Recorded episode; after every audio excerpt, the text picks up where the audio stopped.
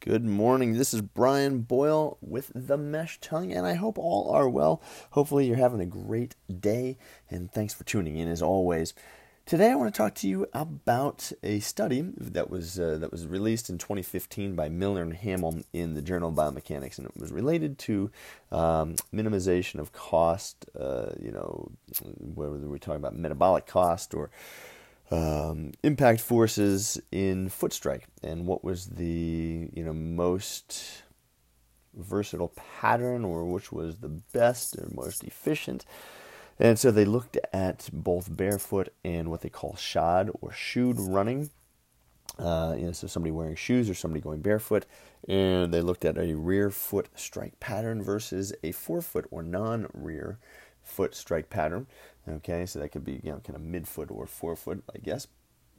And they found that as far as measuring metabolic cost and impact forces, that the rear foot strike pattern was by far the most versatile foot strike, and that uh, you know based on things that they probably didn't assess, and they assessed like 47 different things, but um, you know that uh, that the things such as comfort, uh, you know, which is really hard to to kind of assess, other than just somebody saying subjectively what they uh, what they felt.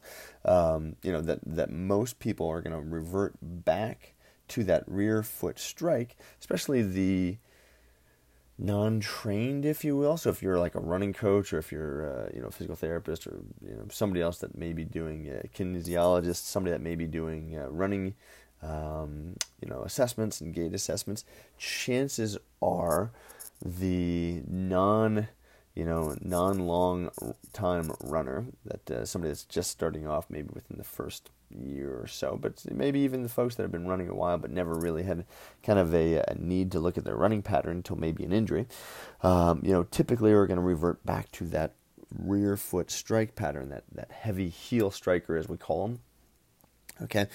And that uh, um, you know that may be just because of comfort. It may just be because it's more stable. It may just be because they've never learned anything else and it was just i'm going to put one foot in front of the other and get going.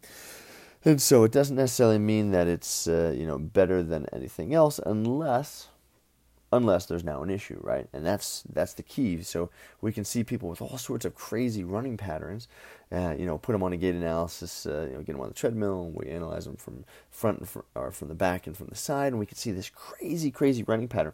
But if they're not having any pain, if they're not having any sort of, uh, you know, issues where they're saying, you know, I just don't feel like I've got, you know, uh, the right stride length, or I feel like I'm overstriding, uh, or I feel like I'm, you know, not as efficient as I could be, then there's really no reason to change somebody's running pattern. Okay, so typically you would wait for some sort of issue to crop up, but if we look at some study like this, okay, the uh, the non-rear foot strike so again, not hitting the heel heavy or the rear foot, they did say was able to reduce localized muscle fatigue, and also from you know if we switch, um, you know from a rear foot strike to a non-rear foot strike, so whether midfoot or forefoot, you know it may reduce joint load accumulated during a run, especially if you know maintaining uh, you know constant speed over a uh, you know over a given length.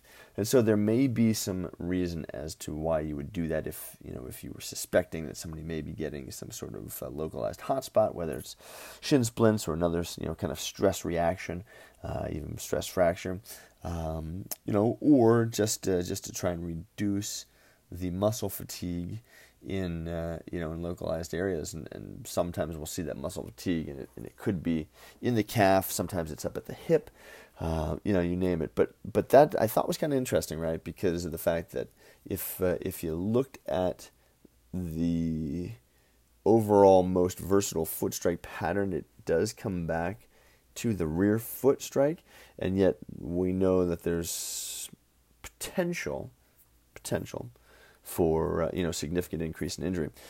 So something to keep in mind, especially if you are a uh, you know if you are a running coach, um, you know somebody that may be working with these folks and uh, you know trying to figure out why you know somebody may uh, be revert, reverting back to this pattern.